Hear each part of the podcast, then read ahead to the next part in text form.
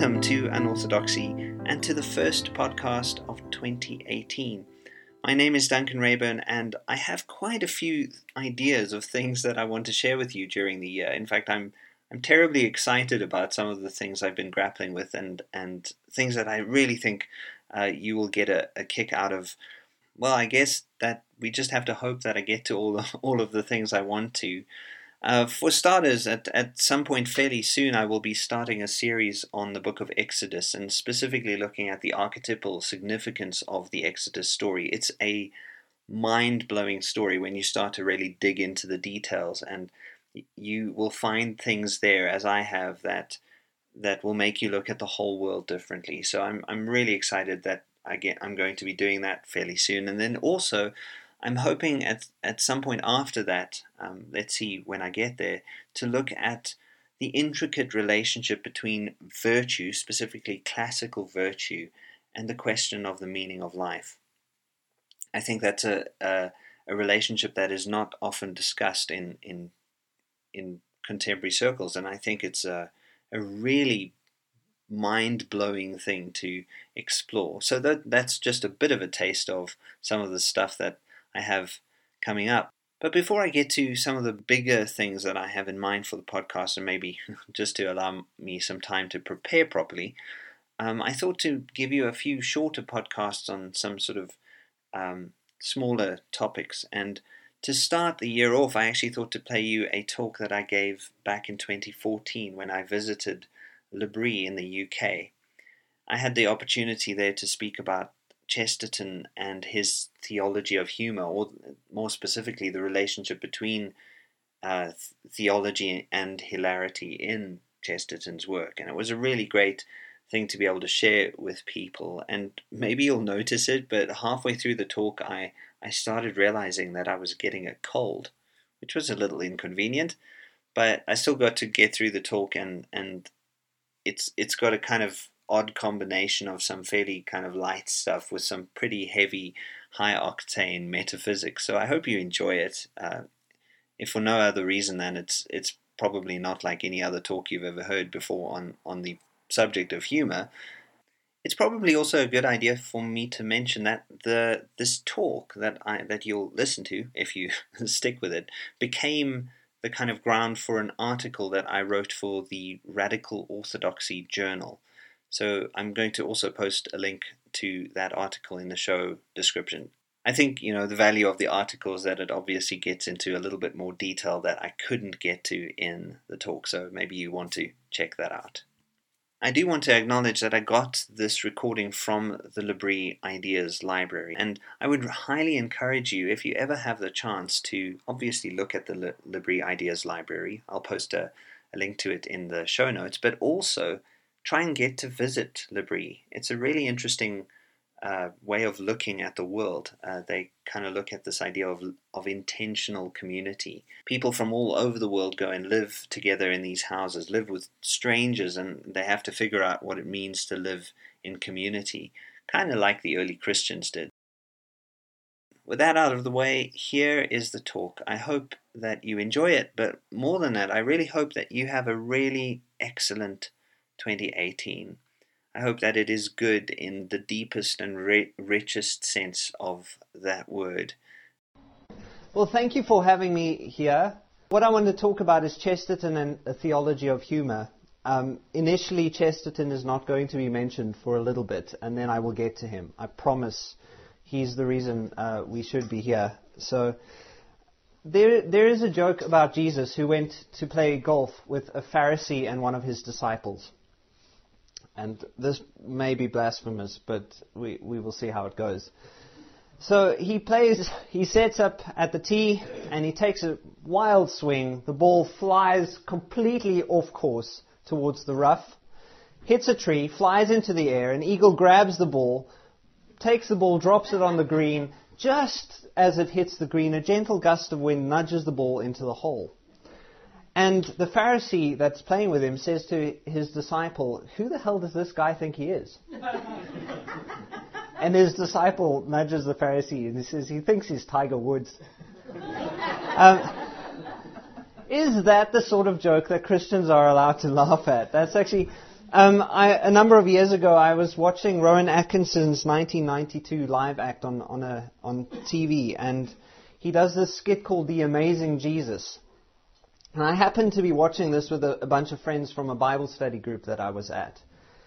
And Atkinson does his usual thing and, and makes Jesus out to be a magician who does wonderful work. Uh, he, the wedding at Cana, he turns water into wine. And his disciples go, Wow, this guy's really good. Go ahead, do another one. And halfway through this, I, I found myself the only person in the room laughing. My Bible study group, dead serious. And this got me wondering was my laughter blasphemous? Good question. What had caused the sense of humor failure of my friends? Was their commitment to Christianity to blame? Was I not Christian enough? And really, what is the relationship between Christianity and humor? What is interesting is that the church, uh, the Christian church globally, has been accused of a number of things irrelevance, naivety, mythologizing, moralizing, bigotry, but it doesn't often get accused of being funny. I don't understand this. Uh, it's not like somebody, oh, those Christians, they're so irritating, they're always making jokes. That's not one of the, the defining characteristics of Christians. And what is interesting, there's, there's a, a Slovenian philosopher who's quite well known named Slavoj Žižek. The reason he's well known is because his name is really difficult to pronounce. But he says that the problem with Christians that he finds is that they miss the joke of Christianity. He doesn't explain what the joke of Christianity is. That would have probably been helpful, but the problem is, in a way, his that perspective that Christians are kind of devoid of humor is not that difficult to support with history. Um, I want to re- read you a passage from Ammonius, who was a monk. Ammonius monk. He already sounds like trouble. he says, and I'm not messing with you. This is real. Laughter is the beginning of the destruction of the soul. O monk, when you notice something of that, know that you have arrived at the depth of evil. Then do not cease to pray God that he might rescue you from this death. Laughter expels the virtues and pushes aside the thoughts on death and the meditation on the punishment. Ammonius was not a fun guy to, to hang around. Uh, so, so that is not a good start. And unfortunately, throughout Christian history, uh, we, we have other supporters of a lack of sense of humor. Basil of Caesarea, Saint Basil, yeah, he was a saint. Uh, laughter for him was antithetical to self mastery. St. Benedict says that the provocation of laughter was contrary to the holy life. Other monastic orders regarded laughter as the grossest breach of the, of the vow of silence or the, role, uh, the rule of silence. Laughter, in some medieval uh, monastic traditions, causes the mouth to be filthy. And I, this is genuine, there is genuine scholarship that's gone into this, so genuine, as in I gave it at least 20 minutes of thought.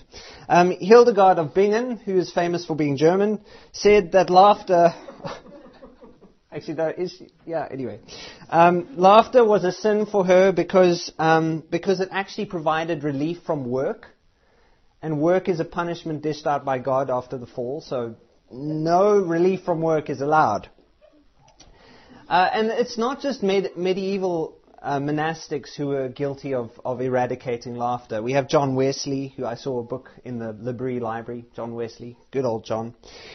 Uh, he was very much against his brother-in-law who could break a jest and laugh at it heartily. And there I was quoting John Wesley. John Calvin, too, very unsurprisingly, was known for being particularly crabby. He knew how to take the fun out of fundamentalism. Uh, although, um, to be fair, to be fair, uh, it is possible that laughter is predestined for some and not for others. And one of the, the things that I, I suppose makes this, this taking out of laughter, or this removal of laughter from Christianity, something easy to believe is that the Bible records Jesus to have wept, but not to have laughed. But the Bible also doesn't record that Jesus urinated, and we're pretty certain that he did that too.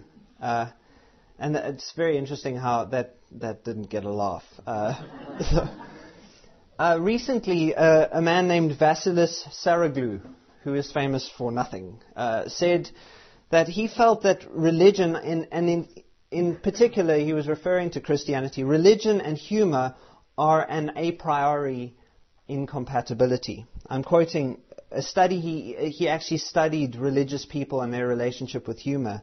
And he said th- this In personality psychology, religion associates negatively with personality traits, cognitive structures, and social consequences typical of humor. It is possible, he says, that religious people may have a good sense of humor despite their religiosity, but not because of it. But he insists that we, sh- we should not assume that their sense of humor is because of, so in essence, we're not, we cannot assume that their sense of humor is because of their faith.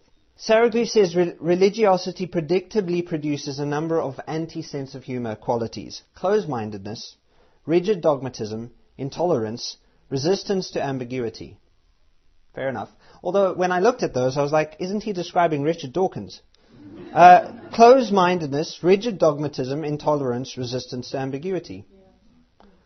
Okay, so that raises a question. So, isn't he talking about a particular quality of personality and not a quality of religiosity? And I think that's where uh, things start to get interesting. So, my central question is how can Christianity and humor be reconciled? To answer this question, I, I want to look at G.K. Chesterton's work because he was a theologian and he was incredibly funny. And, which is very helpful for us, he actually wrote about humor. He wrote about how it works and what it's for. I do have to warn you, though, uh, quite big portions of this talk are going to get very serious, uh, and I will use big words, which Chesterton would have thought is appalling. He said that people who use big words are very lazy, which is true of me. So I'm okay with that. Um, Chesterton says this, and I quote, So far from it being irrelevant to use silly metaphors on serious questions, it is one's duty to use silly metaphors on serious questions. It is the test of one's seriousness. It is the test of a responsible religion or theory, whether it can take examples from pots and pans and boots and butter tubs. It is the test of a good philosophy, whether it, you can defend it grotesquely it is the test of a good religion if you can joke about it. Now, I, I do want to clear, clear, something up. He's not using some kind of weird oxymoronic logic that says that the serious must automatically be silly. That's not what he's getting at. What he, I think, is getting at is that what matters primarily is one's attitude towards reality, not one's opinion of it. I think this is an interesting thing, a distinction to make. Often we think of Christianity as doxa, as, as opinions about reality. Whereas what Chesterton gets at is yes, opinions are incredibly important, views on reality are important, but what Christianity's fundamental contribution is, is that it talks about a posture towards reality. Does that make sense? No. Okay. So it's the way we stand in relation to reality, our attitude towards reality. That's the kind of central thing. I'm glad that I was able to make that muddier than it was. Good. So, a good religion is the foundation of the kind of posture that allows for jokes. That w- would be what Chesterton says. A good religion allows a posture that, that gives rise to a sense of humor. If humor and Christianity can be reconciled, it will then, then be the kind of posture towards reality that Christianity uh, encourages. And this would be a posture that is not closed minded or rigidly dogmatic or intolerant or resistant to ambiguity. So, what helps to understand what we're looking for, this kind of posture towards reality that we're looking for, it's helpful to actually understand how jokes work. And so, what's interesting is a whole range of people have tried to figure out what is the formula for a joke. What is the scientific formula for a joke? Add this, add that, laughter. Um, and the closest formula I think that has been arrived at is by a, name, a guy named Thomas Veatch. He says that the conditions for the perception of humor includes a combination of a sense of a violation of some subjective principle, and I'll go through this again, a violation of some subjective principle combined with a, a perception that the situation is actually normal. There's a guy named Pete McGraw who summarizes this as the benign violation theory. So there's some kind of violation of some subjective principle, but also a sense that actually it's not really terrible. It's kind of a normal thing. And so the anatomy of a joke is basically, in essence, where some there's a moral ideal of some kind that has been violated, but not really. Good. That confused everyone. Okay, so um, when I get to the, the jokes, you, you'll see how that, I mean, actually the one I told earlier might be a good example. It's a violation to see, think of Jesus as thinking of himself as Tiger Woods, but it is benign because we know it isn't true. Fair enough? Um, the people who think that I think that uh, it's true, they will find that it is just a violation and not benign, and therefore will not laugh. So um, this helps. Uh, a lady named Lydia Amir says that humor is the result of the conflict between the self and an external object. So you as a self approach reality, something jumps into view that is completely outside of your expectation, and you laugh, even if it's terrible, because it's a surprise. And this actually fits really nicely with Chesterton's own theory on humor. He says this why is it funny that a man should uh, sit down suddenly in the street? There is only one possible or intelligent reason. That man is the image of God. It is not funny that anything else should fall down, but only that a man should fall down. No one sees anything funny in a tree falling down, unless they're insane. Sorry, that's me, not Chesterton. No one sees a delicate absurdity in a stone falling down. No one stops in the road and roars with laughter at the sight of snow coming down. Fair enough. It is only when a man tumbles down that we laugh. Classic slipping on banana peel Charlie Chaplin stuff. Why do we laugh? Because it is a grave religious matter. It is the fall of man. only, only man can be absurd because only man can be dignified. So right here we have kind of three initial conditions for humor. We know that it's a posture that allows a clash between the self and the other. That's, that's that part. It also requires a clear sense of the nature of man as dignified, but capable of indignity. And then thirdly, a very clear sense of what dignity itself entails. And here it gets a bit tricky, uh, I'm afraid.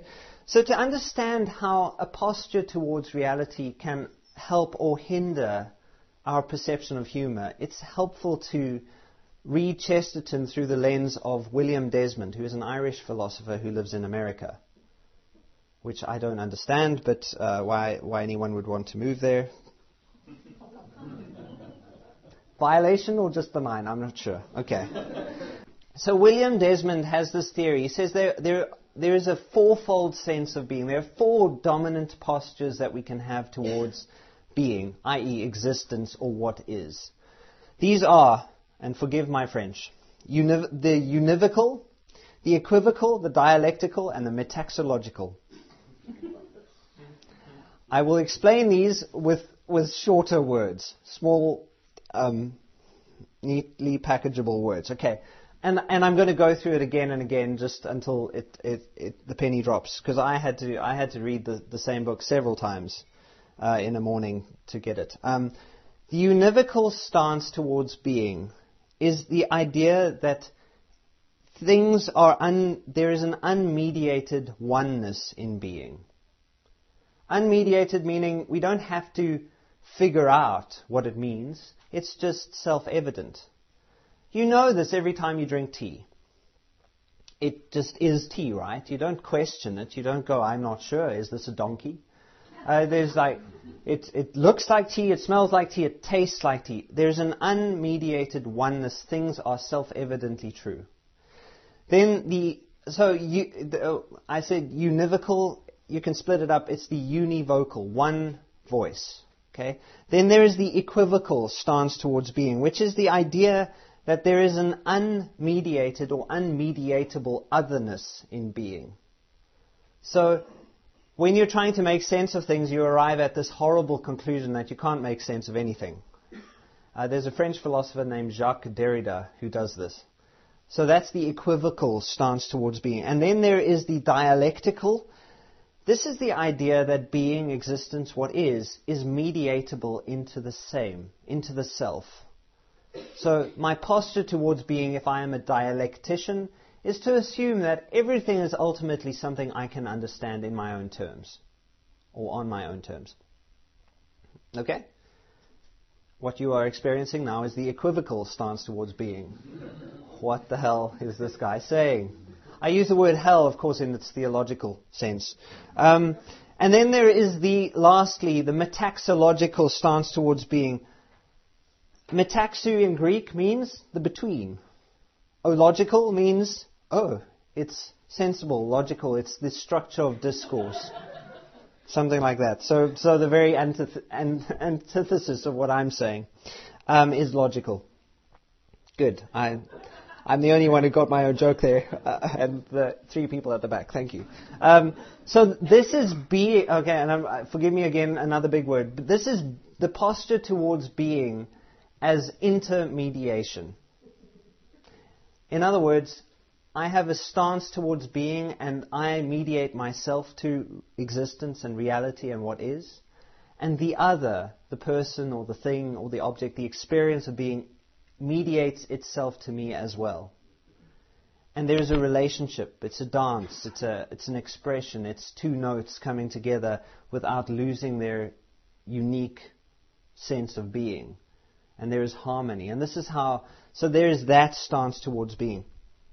And what's kind of nice to do, and this is what I am going to do, is try each of these stances of towards being as if they were spectacles you're wearing, and look look through the look at the world through the univocal, equivocal, dialectical, and metaxological stances towards being. Specifically, with the idea of what makes things funny in mind. Okay, so the univocal to recap, it is, it is that which stresses the obvious unity of being. It prioritizes a simple sameness over multiplicity, mediation, and difference. It is true, in a sense. It is true that being, we can have this univocal stance towards being because we have to be able to distinguish things. That's what makes understanding meaning possible. So we can distinguish between things. And the tea is the tea, the chair is the chair. If you didn't know the difference, you'd be sitting in your tea. Um, but it is false in a number of other ways. It resists complexity, it resists ambiguity, otherness, playfulness, and incongruity. So it's ultimately actually a kind of self limiting thing which undermines itself by being self limiting. I'm so sorry that I've just lost you. Okay, so let me try try a joke in the univocal sense. A duck walks into the bar, like a, anyway, and the barman says, "What will it be?" And the duck says, "Nothing," because it's a duck. Uh, well, the, the, the trouble with that joke, it's it's a well, they, okay, another one. Um, what's brown and sticky? A stick. Uh, what's uh, black and flies through the air? A flock of marmite. That's actually not really. Um, that's not really a univocal. The trouble is, in all of these jokes, there's a very clear sense that there is some kind of mediation going on, right? There is, a, even if the, the structure of the joke sets up the fact that it's going to be a joke, and when it isn't, you laugh because there's nothing to laugh at there is always going to be mediation. The univocal doesn't allow for humor because it doesn't allow for in- incongruity. It doesn't allow for ambiguity. Humor relies on these things. And so what's fascinating to me is that this is actually the stance that is, that is most associated with religiosity in general. Things are self-evidently true. We don't have to question anything. Just believe what you see. What you see is what you get. WYSIWYG. Uh, and and that's we know from especially you know with a little bit of experience, and that that that's not how it works. The bureaucracy works like this. The joke is actually often on the univocally inclined. They're very easy to joke about because they have one view and they don't see the joke. Uh, so Chesterton uses this as, a, as, an example. He says the morbid logician seeks to make everything lucid and succeeds in making everything mysterious. The determinist makes a theory of causation quite clear and then finds that he cannot say, if you please, to the housemaid. And this is the thing, the determinist, everything is determined. You cannot, you, you don't have a will of your own. So did you say that, or is that just like some bunch of particles in your head just bouncing around because they were predetermined from the foundations of the world? The univocal doesn't really allow for humor. The joke, um, as I said, is on the univocally inclined. So what about the equivocal stance towards being. This is helpful. This is an idea that the other is really weird and you can't really understand it and you can't explain it or mediate it in any way. It allows for difference and ambiguity. In fact, that's all it allows for. A, the world is a completely weird thing. And actually, you know, if you think about it, that's kind of true. The world is very odd. Um, and you'll find non sequitur jokes are very typical of the equivocal stance towards being. Woody Allen is a master of this. He says, for example, My one regret in life is that I'm not somebody else. or, um, I failed to make the chess team because of my height. uh, this one is from the Mighty Boosh, British comedy. My uncle once punched a man so hard his legs turned into trombones. so, aha. So what's interesting here is there is something going on in the, in the equivocal stance towards being that allows for humor. But the equivocal stance towards being assumes that there is that mediation is impossible. And here we have a clear sense of mediation. And Chesterton explains this, like the non sequitur, in this way. He says, To those who say there is nothing abiding in what we know, Chesterton responds that it cannot be true that there is nothing abiding in what we know. For if that were so, we should not know it at all, and we should not call it knowledge. The fact of two things being different, in other words, in the equivocal space, implies that they are similar. A hare and the tortoise may differ in the quality of swiftness, but they must agree in the quality of motion. The swiftest hare cannot be swifter than an isosceles triangle or the idea of pinkness. Fair enough, I agree with him. So mediation is always involved, even when we perceive that a thing is beyond mediation. Um, that we recognize its mysteriousness is precisely the result of being confronted with the limits of mediation. So when we see mystery, we have a sense of hang on, there's something here that I cannot mediate, but I still mediate its mystery as mystery. When you say mediate, you mean communicate? Yes, that's a close enough uh, approximation. Mediation is basically something that goes between two things. Media as in in the middle. So communication is a very good approximation. Thanks for asking. Are we okay so far? Maybe th- this is a good point to. Okay, I, it gets better, I promise. Uh, or, or worse. I'm not sure. I mean, most of the rest of the talk, I d- I don't know what happens. Um, so, uh, what's fascinating to me is Christian, uh, Christianity, Christian theology, is founded on the idea that mediation is inescapable. Christ is the mediator. There's that, that picture that comes through in the Bible. There's this idea that the Logos is at the center of, of theology. The mediation, the communication is at the center of all theology. Theology is mediation about God we can't get away from mediation. So the univocal may teach us something. Yes, of course, there are things that are self evident. The equivocal may teach us something. Of course, there are things that are beyond our ability to mediate. But they are not I- enough to, uh, to explain humor. And so, whatever stances they represent, Christianity does not really fall into those two uh, categories. So, what about the dialectical? Di- dialectic, um, same root word as the word dialogue, so that may be kind of helpful. It at least allows for this idea that there is a self and there is an other. There is a dialogue, self and other. That's simple enough. So it's basically the, ex- the acceptance of the assimilatability of otherness. I made up the word assimilatability because I couldn't find an appropriate other word. Okay. I will stop this moment and, and just blow my nose. Sorry about that.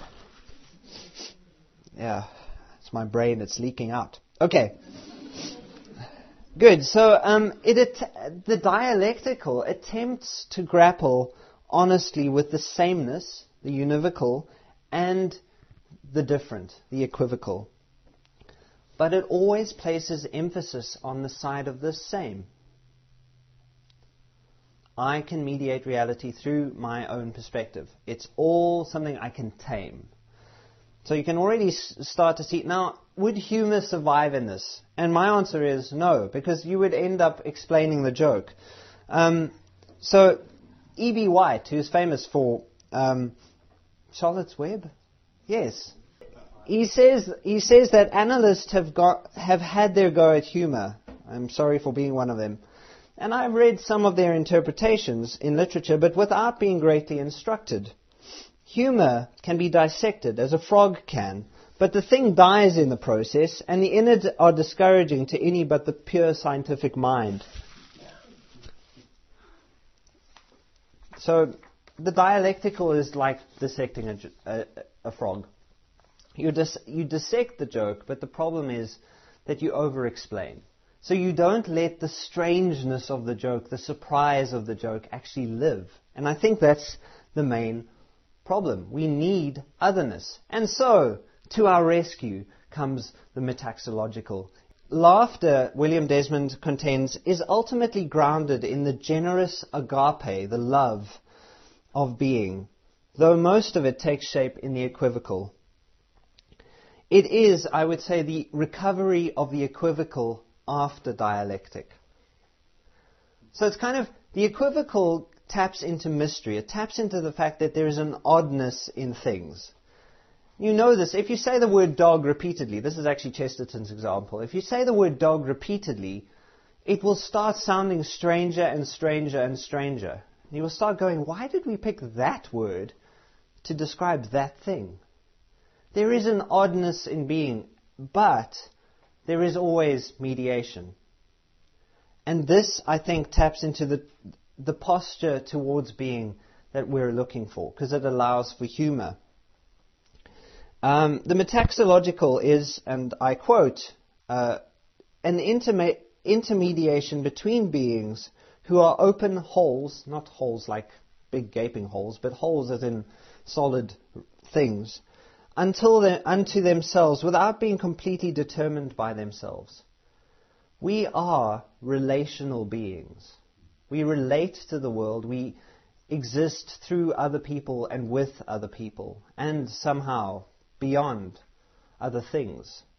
I still hold to the opinion that I am better than tea. Although that's difficult to actually argue theologically, it's probable that God actually invented tea and went, "Whoa, this stuff is so good. I need to give it to people. I need to invent people so they can drink it." Um, and there you have my theology of tea. So being presents itself always as excessive, inexhaustible, over-determined. It affirms our being as a complex, as in the metaxological, affirms our being as a complex interrelatedness. We are between beings. Being betweens, depending on which order you, you prefer. And this is actually exactly what Chesterton describes as the fundamental nature of man. He says the primary paradox is that man is superior to all things around him and yet is at their mercy. Man has a kind of spiritual immensity within that is always coherent with his littleness and restriction without. Have you ever thought of that? You look at a, an open field and, and your view is infinite. Or at least it extends really far, but you are really tiny. And Chesterton says this is actually a joke because for human beings, it is true that the inside is larger than the outside.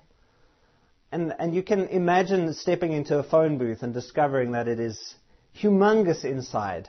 I think that's actually like with doc, Doctor Who. There's something Doctor Who there. Um, elsewhere, Chesterton writes that man himself is a joke in the sense of a paradox. That there is something very extraordinary about his position and therefore presumably about his past is the clearest sort of common sense. Alone of all the creatures, he is not self-sufficient even while he is supreme. So you start to get a sense that Chesterton is painting this idea of people as between beings. And so I'm going to read, uh, he, he, has this ex- extensive uh, description of man as a between being. The human being, he says, dare not sleep in his own skin. He cannot simply put his food into his stomach. He has to put the latter first into the oven and cover the former first with external and foreign hair. He is always sleeping in somebody else's skin. In one sense, he is a cripple amongst the creatures. He is at once imperfect and artificial like a monster with two glass eyes and two wooden legs. He is propped up on artificial crutches called furniture. He is patched and protected with bandages that are called clothes. Properly visualized, he is grotesque not when he sits on his hat, hat, but when he allows a hat to sit on him. Properly understood, he is not so ridiculous as when he sits, um, sorry, sits on a chair, as, sits on a hat as when he sits on a chair. That's where the ridiculousness is. You're sitting on a chair. No one really questions this, but it's a terribly odd thing to do the, the human race only figured out how to do this much later, and I'm pretty sure it was the English. Uh, and for, th- for this, I commend them. Uh, properly understood, he is not, yeah, sorry, um, for then he is acting like some monstrous sort of crippled quadruped and equipping himself with four wooden legs. Why the Lord of creation is a cripple in this queer sense is an open question, but some maintain it is because he had a great fall. So Chesterton articulates two things about what, what it means to be a between being. One, we are animals who are godlike. And he says the process that ends in a joke necessarily begins with a certain idea of dignity. The sense of, idea, of dignity is in some way implied beforehand. Incongruity cannot break on him without the pre-existence or presupposition of something with which it fails to be congruous. In other words, before you arrive at a joke, you have to have a sense of the congruous. Things fit. It totally fits, and then something interrupts that perspective and proves that things maybe don't fit always the way that you expect them to. Although sometimes uh, this is not very funny, as in when your car breaks and you burst into tears. The second thing that Chesterton notes about man is that we are gods slash animals who have fallen. We do not live up to the ideals that we have. And this is, this is a strange thing that Chesterton says that even vulgar jokes tend to have some kind of deep spiritual meaning. He suggests that once you have got hold of a vulgar joke, you may be certain that you have got hold of a subtle and spiritual idea. Those who make vulgar jokes do so because they have observed something deep that they could not express except by something silly and emphatic. They have seen something delicate which they could only express by something indelicate. Um, and he's not, he's not defending vulgar jokes as a way to go, necessarily, because uh, there, are, there are bad jokes. I've, I've had a few tonight. I'm very sorry. But but it is true that, that even the vulgarity is only possible because there is some higher idea of what is true and good and right and beautiful. So there, there is that, the transcend, transcendentals are very much present. It is because of our own being between that we are alone among the animals in being shaken with the beautiful madness called laughter. That's from Chesterton's book, The Everlasting Man as if we had caught sight of some secret in the very shape of the universe hidden from the universe itself. Only man is caught in this sense of this awareness of what it means to be between. Um, I'm sure you've laughed at animals for being funny. Uh, uh, for those of you who are on Facebook, which is basically should be renamed Catbook because that's really all that gets shown there. Um, there are lots of pictures of cats doing silly things. And they're funny. But they're only funny, they're not funny to the cat. Last time I checked, cats do not have a sense of humor. They are very funny creatures, but they're funny because they remind us of ourselves. Pelicans have very big beaks, but we think of noses, magnificent noses, human noses. And that's why a pelican could be funny. Monkeys are particularly funny because they remind us of our own relatives. And so, this is the, the amazing thing. We are aware of our being between. And so, our actual primary experience of reality is paradoxical, it is metaxological. So, whatever worldview we are looking for that, that presents this stance, this posture towards being as the best expression of what it means to be human, that is going to be true. That is going to be the truth because it speaks to our human experience, but it also speaks about what it means to rise beyond what we expected. And of course, it allows for jokes, which is, I think, the whole point of, of tonight's talk. One of, one, one of the passages that I think really expresses what Chesterton is getting at in terms of what it means to be between is from his book, uh, Tremendous Trifles. Anyone read that? Thank you. What uh, fun.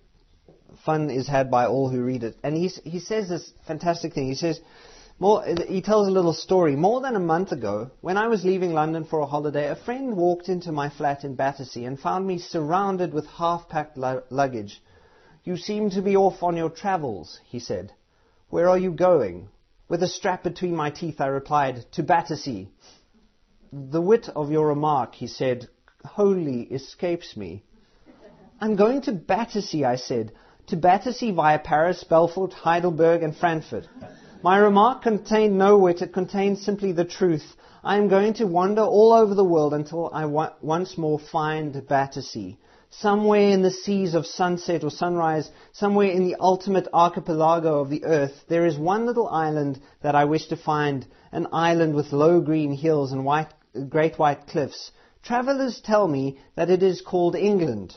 Scotch travellers tell me that it is called Britain. And there is a rumour that somewhere in the heart of it there is a beautiful place called Battersea. I suppose it is unnecessary to tell you, my, said my friend, with an air of intellectual comparison, that this is Battersea. it is quite unnecessary, I said, and it is spiritually untrue. I cannot see any Battersea here. I cannot see any London or any England. I cannot see that door. I cannot see that chair because a cloud of sleep and custom has come across my eyes. The only way to get it back is to go somewhere else. And that is the real object of travel and the real pleasure of holidays and research trips to the UK to visit the Chesterton Library and L'Abri. Do you suppose that I go to France in order to see France?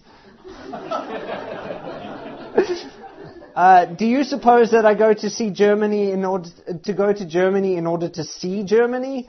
I shall enjoy them both, but it is not them that I am seeking. I am seeking Battersea. Isn't that? We need, I think, a philosophy or a theology that helps us to see what John Milbank calls this double glory, paradoxa. The double glory of we really are between. We need to encounter the familiarity of the world and its real strangeness, which I, I will get to. And it is this exact same philosophy slash theology that will allow us to keep our sense of humor, I think. The purpose of paradox is to let things be themselves. This, the language of Christianity is the language of paradox. It lets things be placed side by side in order to let them clash. It's not supposed to be self containing, so the, it's not ju- just verbal comparison It propels us, I think, to see the transcendent. It should be, uh, Chesterton says, paradox should be suggestive and fruitful rather than barren or abortive.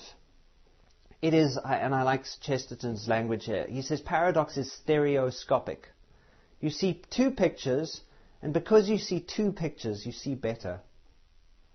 We know this, I mean, our, we have stereoscopic uh, vision. Um, audio works pretty well in stereo too. We will agree that we hear better for hearing two different um, pictures. That doesn't make any sense. Anyway, um, so uh, so this is the the thing that we need. We need paradox. It makes way, I think, for the sheer quiddity of things, the oddness of things for being what they are. It lets, to, to use Chesterton's comparison, it lets red be red and white be white without creating the disgusting combination that is co- the color pink. There is something irreducible in being. There is something irreducible. Chairs are chairs. Minds are minds. Eyes are eyes. Everything is itself, but we can't always fully comprehend things as they are because we can't contain it. Chesterton has this wonderful picture. He says that we should be mystics. A mystic is the opposite of a maniac. A maniac is someone who tries to put the whole world into his head. The result is that his head explodes. The mystic is someone who tries to get his head into the heavens. And that's easy because there's space. So paradox is honest. And that's the thing. So that's one of the virtues of the between. And so I'm going to talk a little bit about those. In Chesterton's mind, the enemies of truth are also the enemies of humor pride, complacency, dishonesty, irreligiousness, and idolatry. He also th- says there are other enemies of humor a lack of playfulness, literal mindedness, authoritarianism, anti disestablishmentarianism, Actually, that's not one of them, but I just wanted to say the word because it's fun. A lack of courage and risk taking. To have a sense of humor, you have to be willing to take risks. The idea here is that there are some virtues that undergird this, this uh, celebration of paradox in Chesterton's writings. And, and these are what I, I want to tackle quickly, very quickly, because we are. How much time do we have? But we need question time, yes. Okay, so I'm going to go through uh, three virtues of the between that Chesterton celebrates. The first is honesty. Honesty lets things be what they are. Chesterton says that jokes are generally honest. Complete solemnity is almost always dishonest. A solemnity or over seriousness creates a distorted perception of things. And Chesterton uses some wonderful examples. He says um, the, the writer of the leading article of, of, a, of a journal or whatever has to pretend that he's known a fact that, uh, that he has studied a fact that he's known for 20 minutes as if he studied it for 20 years. Seriousness creates an overemphasis, usually on our own sense of self importance. And that's something that Chesterton says is obviously problematic. He, he says this beautiful thing honesty is never solemn, it is only hypocrisy that can be that. Honesty always laughs because things really are so laughable. The surprise of any joke is not in contradicting reality, or, but it, it is in subverting what we have perceived to be reality. We think of things, people who, who think they are self, well, who have a big sense of their own self importance tend to be the most devoid of humor. I mean, you just have to look at politicians to, to see how true that is. Uh, the joke, and again, the joke is always on the univocal, univocally inclined. Chesterton then celebrates another virtue of the between, humility. Humility is very simply that which is required to admit what is true. He says, being undignified is the very sen- uh, essence of all real happiness, whether before God or man. Hilarity involves humility, nay, it involves humiliation. Even the idea of being made to laugh contains in it a certain kind of coercion. You're kind of held at gunpoint by the joke. When you laugh, you are submissive to the joke. So, so invol- that which is involved in hu- humor is humility. This self effacement is in the essence of Christianity itself. If you look at the Beatitudes, they're really jokes. Blessed are the poor in spirit, because they actually get what God's kingdom is about. What? It's completely ludicrous. Chesterton actually does his own reading of the Beatitudes. He says, Blessed is he that expecteth nothing, for he shall be gloriously surprised. Blessed is he that expecteth nothing, for he shall be he will shall possess the cities and the mountains. Blessed is the meek, for he shall inherit the earth. So he explains it via a joke, and I think that's actually just uh, spot on. For Chesterton, religion is much nearer to riotous happiness than it is to the detached and temperate type, types of happiness which gentlemen and philosophers find their peace. He suggests that riot means being a rotter, and religion means knowing that you're a rotter. A state of fallenness makes hardly a dent in the realization of the kingdom of heaven, rather in the vulnerability of humor, in this recognition of the twin possibilities of a lightness of heart and of the hurt that in, in the face of uh, corrupt ideals, that the kingdom is more readily recognized. The thing that is interesting to me, and this is kind of the crux of humility, Chesterton says that it is the secure who are humble. It is the people who are secure who can joke. And if you think about it, this is really interesting. Humor itself is only possible in secure circumstances, when you feel like you're safe. There are people, of course, who laugh at circumstances that are really not funny, but they're trying to bring levity to their hardship and work because God imposed it on them at the fall. And so there is the sense that we need, we need to recognize the security that is necessary for humor. Chesterton calls Christianity the boundaries of a playground. I think that's such a beautiful picture because it's, it's in the it's it can be very serious. John Calvin can be very serious, very serious. Uh, but what happens if it is precisely that sort of seriousness? Chesterton would be horrified that I'm about to speak of Calvin positively. But anyway, um, it is maybe within that seriousness that genuine laughter and joy is actually possible. Because it is security. The more, I mean, Christianity claims to, to, well, be pointing to the truth that is the ultimate truth if it is pointing to the ultimate tr- truth, it should provide the ultimate security. Humor should certainly be possible. The final, uh, the final virtue of the between is hospitality. Christianity stresses the role of community, and a joke is always meant for company. I don't know if you've ever tried to tell a joke to yourself. I, I have. It's never funny. I don't understand uh, why, but it seems that jokes are meant for community. Laughter is meant for community. Of course, you have laughed at things when you're on your own. Um, but uh, we'll forgive you for that. Um, those people for Chesterton who have a sense of the center, who are honest and humble before genuine otherness, and this is what hospitality really is. It's, it's humility before otherness. So you have the self and the other and the clash. And in that clash, you have a sense of humor. You laugh. In fact, there's, there's one theorist whose name I can't think of who, who calls laughter is a signal of transcendence. Don't know if you've ever thought of laughter as that, but it's a signal, it's a sign that transcendence is really there, it's really possible. So, in short, Chesterton's theory of humor is root, rooted in an incarnational theology. And I mean, the, the, the prime metaxological condition is the inc- incarnation. The, para- the ultimate paradox is Christ, who is both God and man. How that works is beyond me, but it's true and it mirrors our experience of how reality itself works. It's incarnational. It celebrates values like honesty, humility, and hospitality, and it is rooted in a theology that accommodates otherness and the familiar, the other and the self. And in that space, the joke can happen.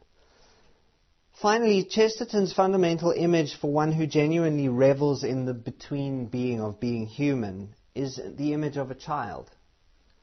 The child is someone who glories in monotony, who is in awe of the familiar. I have a, a four month old daughter who is completely amazed at the ceiling. There is nothing more amazing than the ceiling, and it's astonishing because it's so commonplace to us. But Chesterton says actually that is true. That is a true perception of being because that involves genuine wonder at the otherness of things. The child is, in, is the image of God who has an eternal appetite of infancy. God is eternally fascinated by the ordinary. I think that, that is something that Chesterton's theology presents. A child is, is one who looks at all things new. Chesterton's entire theological project is, concerns this recovery of wonder. Uh, for those of you who are familiar with Chesterton's work, and I'm fairly familiar, I've, I've read at least half of his 80 books, um, he's just fascinated by this trip away from Battersea to recover Battersea this trip to set off to discover a new country and then accidentally discover England, thinking it is somewhere else. And that, that is at the center. And he says, for example, this if you do not think it extraordinary that a pumpkin is always a pumpkin, think again. You have not yet begun the philosophy, you have not even seen a pumpkin.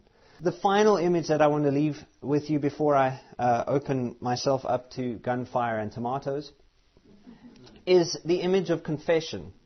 Chesterton says at the end of confession, of course, Chesterton being a good Catholic uh, towards the end of his life, he had this picture of confession. You walk out of the booth and you may be grey and gouty, but you are five minutes old. And, and at the center of Christianity, at the center of Christian theology, is this idea of the renewedness of all things and the renewal of all things. And I think that for this reason, Christianity and humor are pretty easy, actually, to reconcile. Thank you.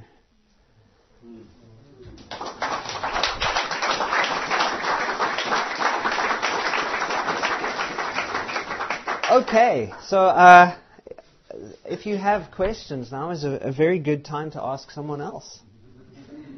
Or me, if you really want.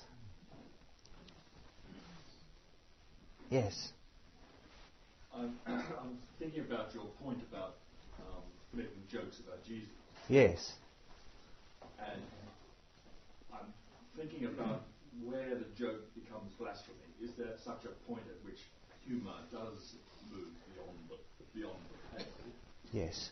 And, but there, how, how does one tell that when one thinks of perhaps another world religion where the, last, the least joke about someone mm-hmm. is taken. Never heard of a religion like that. it's taken so seriously that your life is in danger.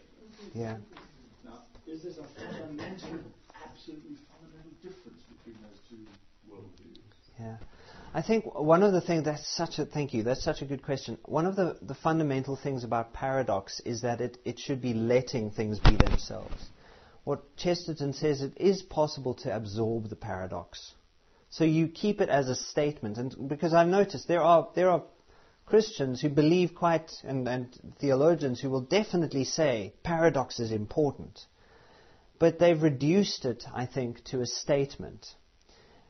And the interesting thing is, then they have taken the, the paradoxical and reduced it to the dialectical.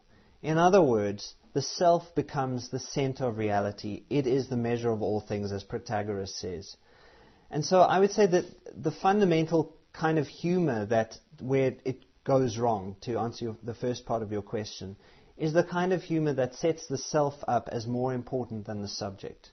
Pride. So Chesterton, Chesterton would say that that kind of prideful humor is, is poisonous because it creates a distorted perception of self. Very, and, and I think that's actually where we go wrong the most. Is, is in, so in certain religions, uh, and let's include Christianity in that because I think you can use Christian language with, with, but fail to adopt the posture that Christianity encourages. Um, and in that sort of fundamentalist space, that which is paradoxical has been reduced to the univocal, this kind of one, one track literal mindedness. Um, the, the interesting thing, if you want to take a psychological perspective on that, on that issue, is the most insecure person. Remember, so Chesterton talks about security as being part of humility, which is part of humor. The most insecure person is the one who will want to hammer their point home the most. They are desperately lacking in faith, and so they have reduced faith to knowledge. And that's really what fundamentalism is it's a reduction of faith to knowledge. And in that process, I think the reduction of an experience of the divine into uh, a kind of experience only of the self. I don't know if that, that covers everything, but it, it's an attempt. Is it, it's similar to Jeff's question is, is sort of where, where, where does the line where humor moves into mocking? Yeah. And uh, can you talk a little bit more about the, the subsuming of the paradox? It, that was, I think that Yeah. That helped me, but I, I want to hear. More, I don't quite understand what what is that step? What, what's happening there when that happens? Not letting it be anymore. Yeah, not letting- Um, th- that, let me see. Jump into mockery. It's very interesting. The earliest humor theories, uh, Aristotle and Plato, they, they would they talked about humor as as always connected to mocking. To, in other words, you would there's mocking laughter. That's where you laugh at the other and you put them down. And it's very clearly not what Chesterton is talking about. He talks about laughing as being subservient. Um, and I I think oh, that, that's uh, how how that happens. How we we we conflate the paradox. But, uh, if Christianity is talking about a posture towards reality, I think that the fundamental thing that causes this is a lack of awareness, a, la- a lack of allowing ourselves to be open to reality. Uh, that's that's a really sad answer. I can't actually explain it completely. Well, I'd say I'm perplexed by your question. When, when sarcasm Yeah. cynicism is introduced, um, that's when it changes. Yeah, Whereas um, what Chesterton talks about is joy and openness. yeah, I'm, I'm thinking about your category of, or your description of a joke being being a subversion of something, but you Yeah. know I don't really think that. That's what it's it part funny. of that. Yes. And I guess sarcasm is when the subversion is the only thing that's there, and so the joke is, is only to subvert, Yeah. and you don't. At the end of the day, you, you, you can't keep thinking. He still thinks that's Yeah. a good thing. Like I was thinking about your Jesus golfing joke, Yeah, and like how far, you know, if you put Jesus doing other activities, you could make it go darker and darker. And Yeah. it'd be an interesting sort of rubric to to see Yeah. where does it go into just subversion, because you Yeah. no one can say that and think, well, you know, I don't really think that, and you know, I really don't think he's a, a pimp. yeah, But yeah. I, I guess I'm just curious about I what makes the change. What makes the Isn't it the exact moment when you um, take on some self-control? I mean, Yeah. as soon as you And I think you can you can make well. I mean, as I did at the start, uh, make a joke about Jesus, but there, there was no point at which I assumed mastery over Christ. That would be ridiculous. And I think that's where ex- exactly that thing. Where as soon as you assume I'm actually more important than Christ or what He represents or Christianity, um, a big part of this for me is ignorance. Uh, humility is connected with our celebration of truth. Truth is something that we explore and are humble bef- before. We, we look at how it works. And in that process, we may, we may take wrong turns, but I think there is still a, des- a desperate, uh, I mean, scholarship itself, there, there's a desire to be subservient to what is actually true. And we are subservient to what is true. I mean, how many of you checked the seat that you're sitting on before you sat down? It, there's a kind of subser- you really, I mean, and that really is what faith is about. Faith is relaxing.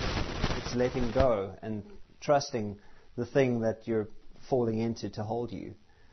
And I think that's why what's so interesting about a kind of absolutized epistemology, like putting knowledge as the most important thing, is that puts us in control of what we know. The dialectical stance of, I can figure er- anything out. And what's so brilliant, I mean, we all know this. The, one of the wisest people that's ever lived was Socrates. What did Socrates say? Like many things. Most of them questioned. But he said something along the lines of, he's sure of more and more of what he does not know. And he is great because he knew that he was still subservient to reality. So, I mean, if you read Plato's dialogues, by the end, you, you don't have an answer. uh, but there is a sense of, because, for example, Socra- Socrates will ask someone what is good, and they'll explore what goodness is. And at the end, you still know that there's something called goodness, and that there's something real about goodness. But you're not very convinced of your ability to capture that in definitions. I think that's a very healthy stance. I, I was interested in a postcard that somebody sent me for a birthday present. It showed uh, the quality of this. It, it showed a goldfish bowl, and there was only about 20% water remaining in it. And in, the, in this space, in this water, were two goldfish and they were talking to each other. And one said, "I didn't realise we drank that much last night."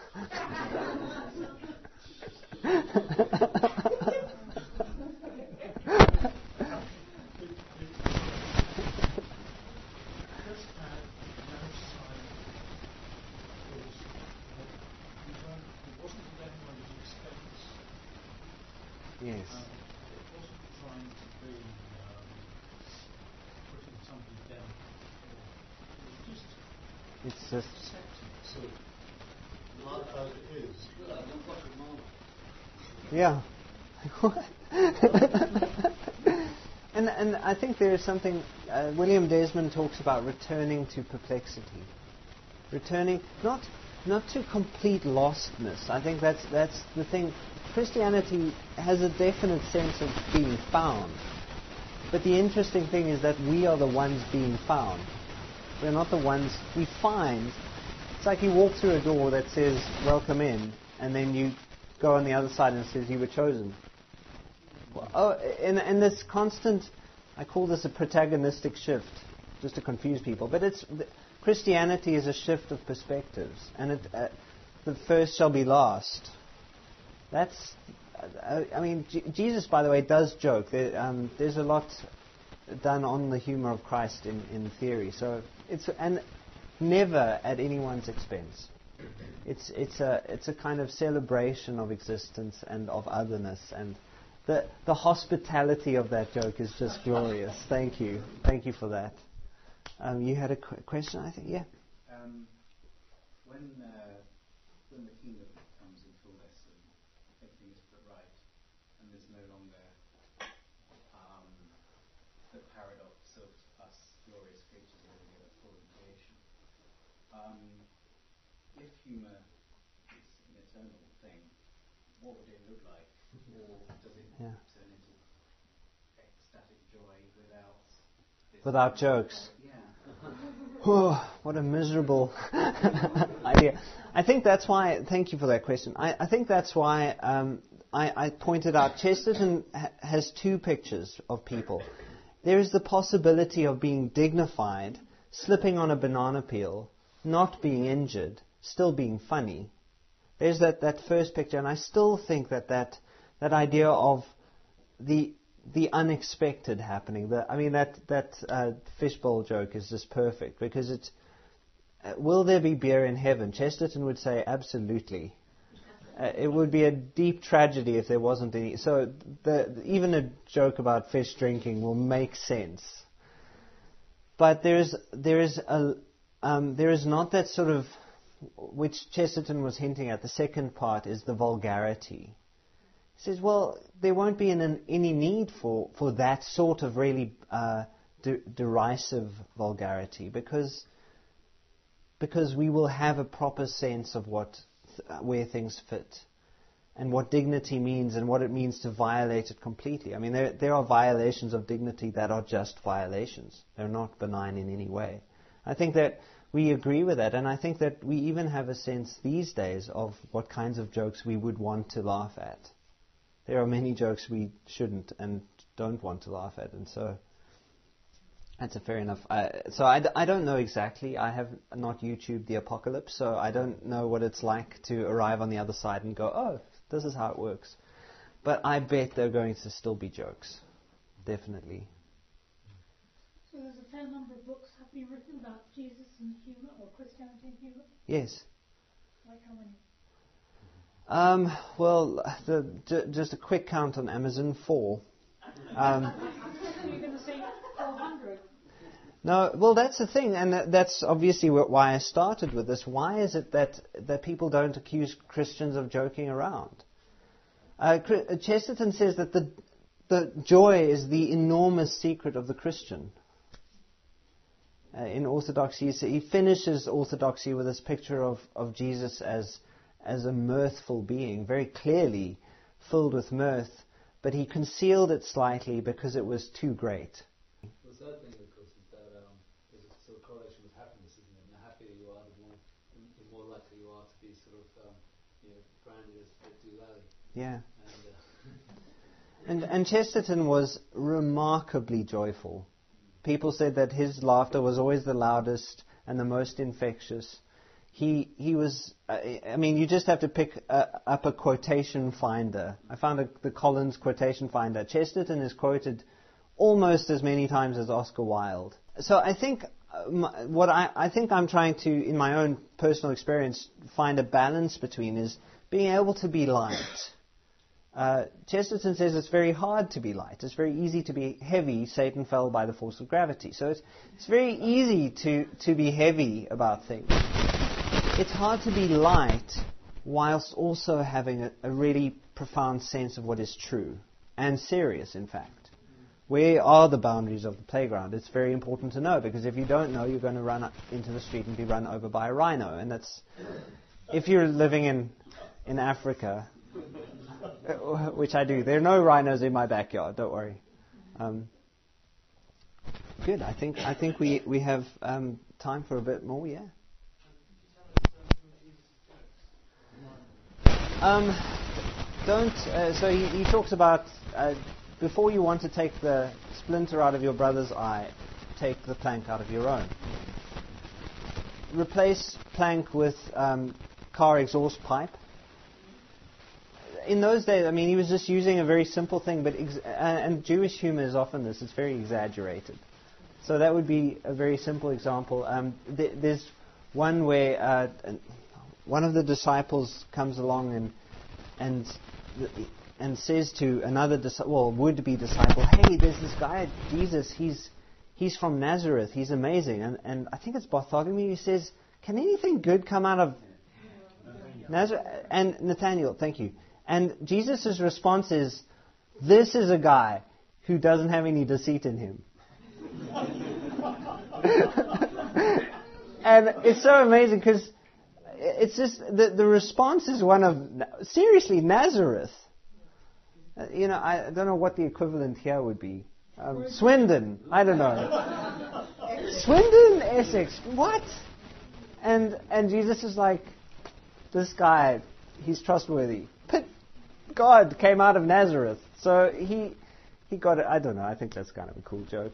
There, there are lots of ones. Um, I'm actually just trying to think of the, the, There's a book called The Humor of Christ, and it's by a guy, guy who has a really funny name, and I can't remember his name. So, yeah, it's one of the problems of being an academic. I'm working my way up to being an absent-minded professor, but some of it is actually uh, a little bit premature. It's actually happening now. Good.